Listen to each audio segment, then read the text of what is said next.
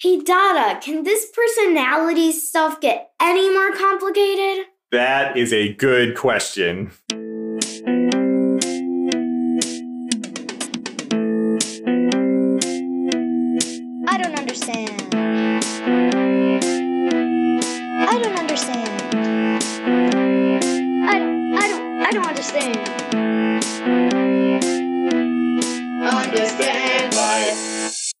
This is the Understand Life podcast. Where we are helping you turn life into lessons.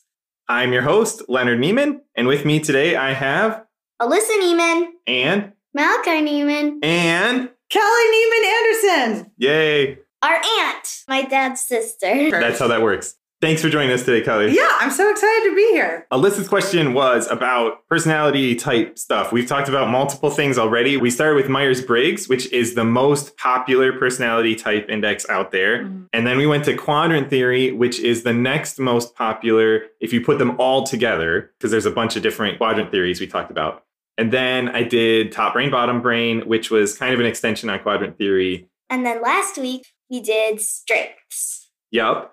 And that was with Aunt oh, Kelly, Kelly. also. Yeah, because I really love to talk about strengths. This week, we are talking about what I believe is the most complicated personality type out there. It's also pretty popular for people that are really into these personality type things, but it is very complicated, which means that there's a lot of depth to it. And if you are really into this kind of self knowledge and understanding people and how they work, then it could possibly be the one that you really want to dig into more. And it is called the Enneagram.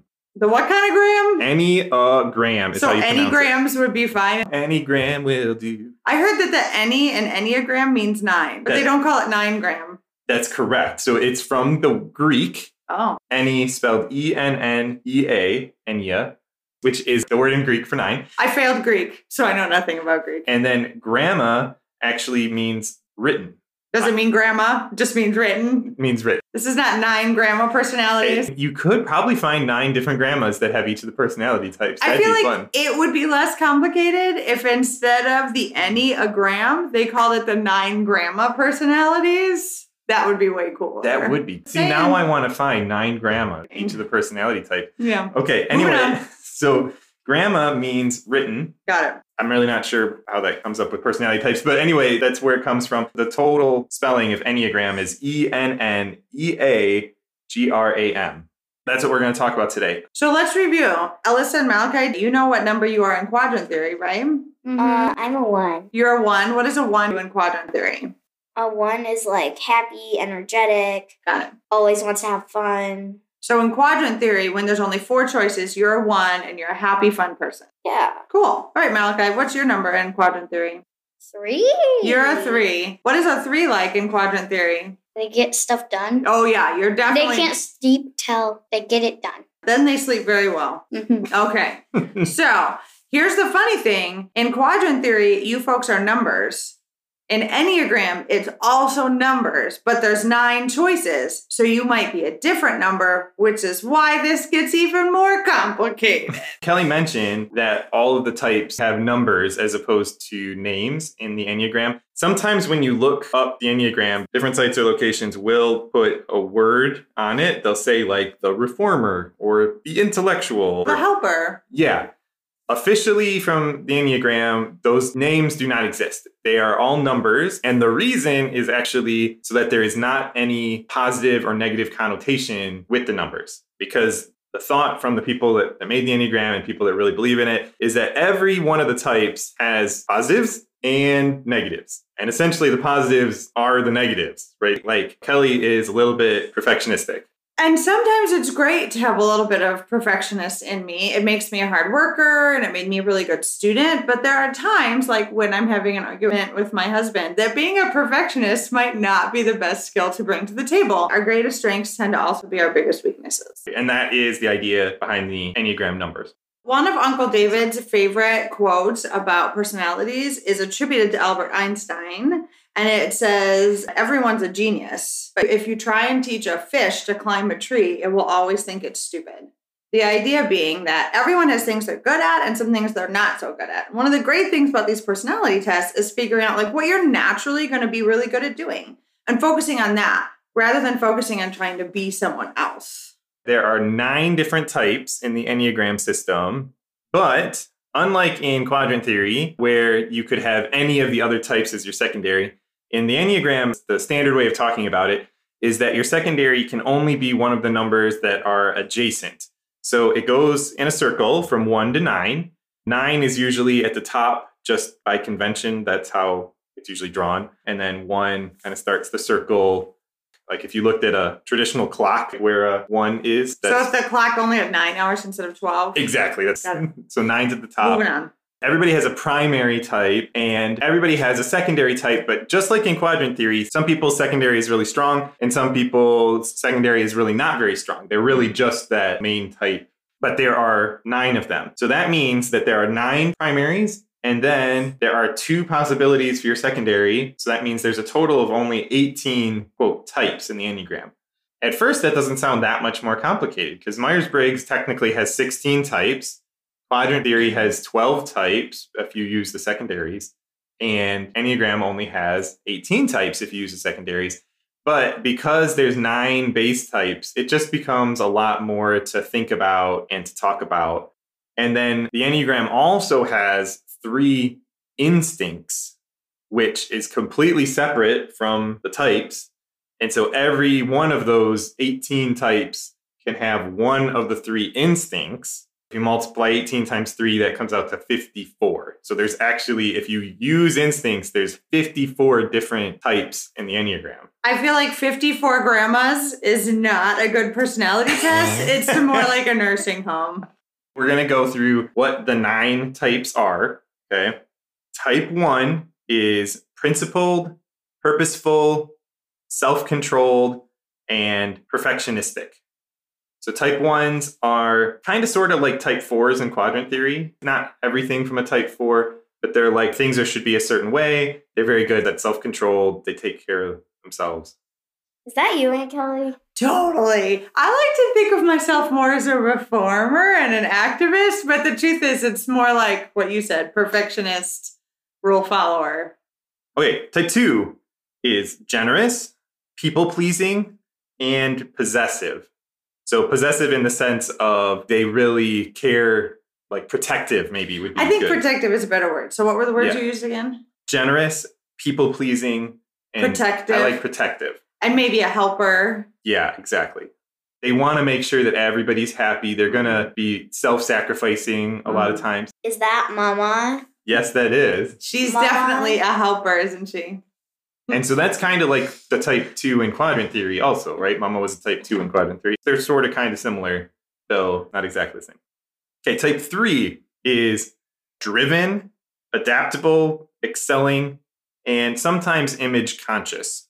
And competitive, yes. Yeah, driven. Who do you think that might be, Alyssa? Hmm, I don't know. Why did you say Malachi? you think it's Malachi? Yeah. So anybody else you know that might be driven, competitive? Maybe that little boy over there. No big boy over there. yes, I'm a three, and we'll cover that more later. What our types are. Threes care about competence, care about accomplishment, those kind of things. The next type is a type four, and a type four is expressive, dramatic, self absorbed, and temperamental. Do we know anybody like that? No? Hey, if you're a listener and you think you're a number four, we want to hear from you. So share with us what's awesome about being a number four. What's less awesome about being a number four? We'd love to hear. And you can contact us by going to our website, understandlifepodcast.com, and that will redirect you to my main website, which is leonardnieman.com slash podcast. And there is a contact me button there, and you can go there and get contact information. Send me an email. I would love to hear from anybody that is listening to the podcast, especially if you are one of the types, like four is the first one we come to, that we don't have a good example. So they're kind of like a drama queen somebody that is very like over the top and they have big emotions and they express those. Drama queen is probably the best description. Like So- they're a good actor. Yeah, they're a good actor. Let's just go with that. Type five is perceptive, innovative, secretive, and isolated. Malachi, what does perceptive mean? That you notice things about people or something. Observant. Yes. Okay. So type five is what again? Observant. Innovative, secretive, and isolated. They're innovative and secretive, huh? So they're the kind of person that would be a scientist that would like to just be by themselves in a lab and run a bunch of things all by themselves. And then, like, two years later, they come out and they're like, I found something amazing. Right. Like It's that Albert kind of person. Einstein. Yeah. Yeah. People think of Einstein. Einstein as being that way. Einstein actually wasn't as much like that as people think, although he did have kind of part of that as his personality. Like a great thinker that doesn't communicate as much. That's what a five is. They're very perceptive, they can understand things and see things that other people don't see, but they keep themselves usually. And then sometimes they'll be like, I have something that is so amazing, I have to share it. And then they tell like five people, and they're like, okay, now I've shared it. They can go tell the rest of the world. Like That's the kind of Thomas Edison, yeah, kind of. sure. Is that how you see Thomas Edison? I'm not sure that that's really accurate for him either, but that's okay. But that's like that kind of scientist person that sits in the lab. Do we know anyone who's a five? Papa. Oh, Papa might be a five. I mean, he does work on his sermon. He does. He spends a lot of his week thinking deeply about something that he, shares once. So Papa might be a five. Type six is engaging, responsible, anxious, and suspicious. Six is the kind of person who really wants to be friends with people. They really want to have a lot of personal engagement with other people, but they also have this code of conduct that they expect everyone to meet. And they hold themselves to that really strongly because they expect everyone to meet it, so they meet it. But then they get disappointed with other people when those people don't meet that same code of conduct. It's like me. Yeah, maybe. Okay, so number six is a what? Responsible? Engaging, Oh. responsible. oh, I meant what does engaging mean? Like engaged in the conversation. Yeah, I think that sixes enjoy communicating with other people. They like being around other people, but they also are always suspicious of other people's motives and intentions. I think that's part of being a So- six. It's, sixes are kind of complicated. Engaging in conversation, Alyssa, like they actually want to be participating when there's a group activity. That's what you think engaging means? Okay, that makes sense. Because some people like to be in the room, but they don't necessarily need to be participating in everything, right? So a Mhm. six likes to participate in the things that are happening. So engaging, responsible, what else? They're also anxious and suspicious. Type sixes want to have security, they want to feel supported by others, and they want to be reassured and test the attitudes of others towards them. And they fight against anxiety and insecurity. Again, Enneagrams always are by the number, but a lot of places will Do name them. And this particular site that I'm looking at, which is the Enneagram Institute, calls type sixes the loyalist. They are the most loyal to their friends and to their beliefs. They are the person that has deeply held beliefs and they stick to them. They believe those are right and they expect everyone else to have those same kind of standards. That's what a six does. And so what happens is they get very concerned about the fact that those standards sometimes might not get met either by themselves or by other people. So sixes are primarily driven by the fact that they are always insecure.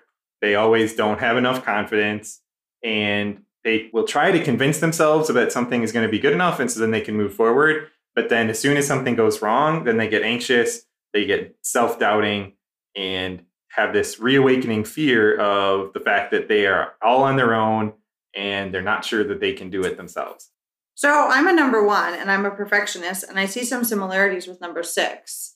And Sure. that sixes are super loyal and they really want things to go a very particular way. And they're the happiest when things are going the way that they had planned them in their brain. And I definitely have some of that as a number one, right? Because I want things to go perfectly. And so I see some connection to a number six. Me too. I Yeah. don't. I understand. I have some of that because I don't really like it when I plan out my day in the morning and things don't go the way that I plan them to. hmm That's really hard for you. I agree that I definitely see some six in you. I think there's some really good things about a six because I think that you are really loyal to your friends, like a Mhm. six. And to your ideals. That's the loyalist. The name implies, obviously, that sixes are very loyal. And loyalty is a trait that is really sought after in the world today.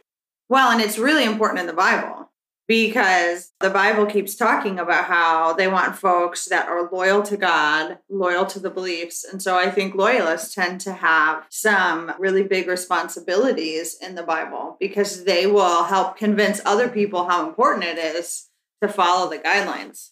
I think loyalists end up having a lot of positive to the rest of the world, but at the cost of being very anxious themselves. So it's a negative, like self thing, but it's positive to everyone else. Kind of like type twos are in that same boat where type twos are really great to everybody else, but it ends up meaning that they don't always put themselves Hmm. as high as they need to. Sixes are kind of in that same boat. Obviously, there's a lot of differences between twos and sixes. Twos and sixes are similar. Yes, that's what I meant. Okay. I think twos and sixes have some similarities and that they care a lot about other people. And that their personality type ends up being positive for those around them as long as they're taking good enough care of themselves to be able to do that. Type 7 is spontaneous, Mm-hmm. versatile, Mm-hmm.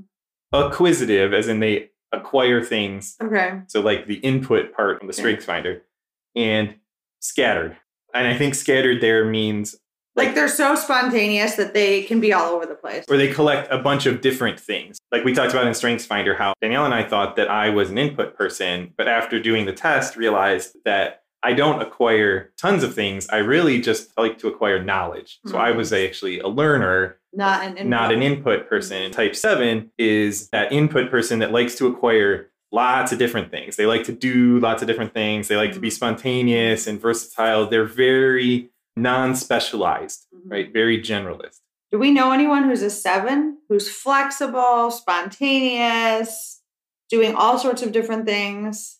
We don't know anybody like that. Think of a kid in your class that might be like this, who is always coming up with something creative and new to do to the point where like they're annoying the teacher who has a plan for the day. And this kid is always like, I think we should do this. No, this other thing. No, this other thing. And they always have all this stuff collected in like their desk or their lockers full of stuff that's like falling out all over the place. And that people are always trying to tell them to be organized. But then if you get them into like art class or music class, they're really expressive and they have lots of really great ideas of doing things. Is there a friend like that? Is there anybody like that at school?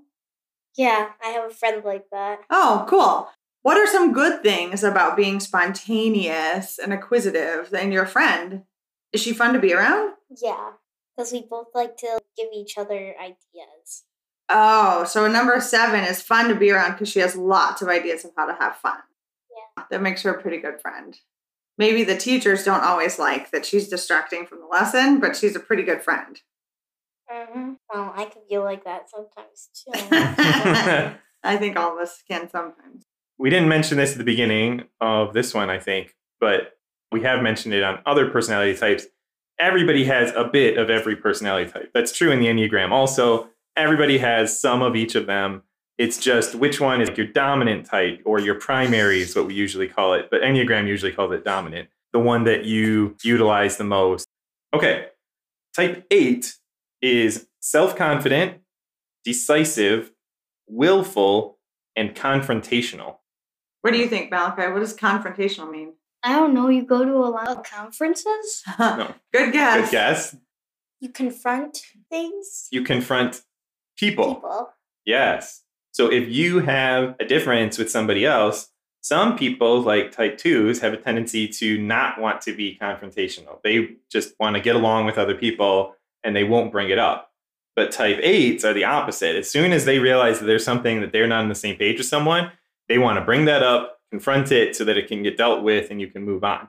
So type eights are very self-confident and decisive. They have an opinion on everything. They're like, this is the way I believe on this. If somebody else disagrees with me, let's talk about it so that we can all be on the same page Mhm. because I think this is right and I want to think whatever's right. So they're very confident in their position because they believe if anybody else has a different position, that they should bring it up. We'll talk about it. We'll all be in the same position and then we'll all be right. Mhm. That's a type eight. I don't know anyone who's a type eight, I don't think. Do you guys know any type eights? Maybe someone who Dada works with. I wonder if confrontational folks are good in the workplace or not so good. The answer is yes. All the types can be good in the workplace. It depends on their position.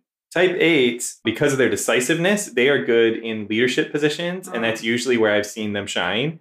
Is someone that is like, I want to get all the information and then we all talk about it and then we all make the best decision we can and then great it's decided we're moving on right a great leader Mm. in the workplace is able to do that now there's other aspects of leadership but Mhm. that is one big important part So type eight sound like great politicians. yes. They make good decisions. They confront people who don't agree with them, and that personality might really win you elections. It might. If you're not mean. so type 8s are probably the type of politicians that get the reputation of being a little too brusque or curt. You know so if you don't know those words it's kind of where they come across as being a little too not nice. But they end up good in the actual job being in the legislature or Mm. being the governor or that Mm. kind of thing because they can make those decisions and move on Okay, ready for nine? This is the last one. last one type 9 is receptive reassuring complacent and resigned I don't know what any of those words mean. okay So that means that type nines are usually pretty quiet. They do what they're asked. They're just happy kind of being there and they want everybody else to be happy in a top brain, bottom brain. We talked about people in adapter mode. Adapter mode is where you're actually not using your brain as much. And so you're able to adapt because you're not either perceiving or judging what's going on. You're just sort of kind of going with the flow and able to adapt to the situation. That sounds like a type 9 to me. Somebody who is a little more quiet, they're happy to go with the flow, they are receptive to new ideas. Does that make sense on type 9? what would the word be for type nine? Type 9 is the peacemaker, according to Oh. that site. So I always thought type two was a peacemaker. Type two is a helper. Correct. And type nine is the peacemaker. Middle child is often a type nine because they spend their entire life trying to just go along with what either the older kid or the younger kid wants to do. And so they just are like, whatever, I don't really care. That's a great point. In quadrant theory, type 9s and type 2s are kind of lumped together as type 2s. But in the Enneagram, they're now pulled apart and Yeah. slightly different, right? The type 2 Enneagram is the helper, the person that is very giving of themselves to other people, but it could be, you know, to a single other person. Type 9, the peacemaker, is more like, I want to go with the flow. I want to make peace with other people.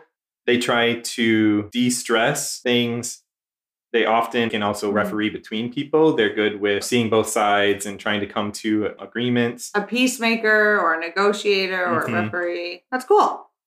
Dada, this is taking so long. But there's just so much good information to share.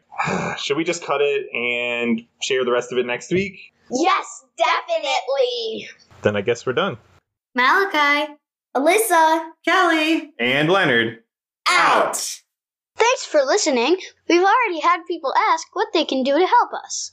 Right now, the number one thing we need is listeners. So that means having you continue to listen, which I hope you just want to do because you liked it, and telling others about the podcast. That is what we want most of all. But if you're looking to help us out financially, that would be really, really awesome. You can do that by becoming our patron at Patreon. For those of you who hadn't heard of Patreon, it's a website that helps us as creators to engage with our supporters and receive your financial support. You can get there by going to patreon.com slash understand life. That's P-A-T-R-E-O-N dot com slash all one word understand life. Thank you so much for your support. Also, if you're telling people about the podcast and they don't know how to listen to podcasts, you can have them go to our new website, understandlifepodcast.com. That will redirect them to our old website, which is leonardnieman.com slash podcast. Anyone can listen to the episodes there, and we'll let you know other ways to listen to. Thanks, and I hope you tune in next time to Understand life.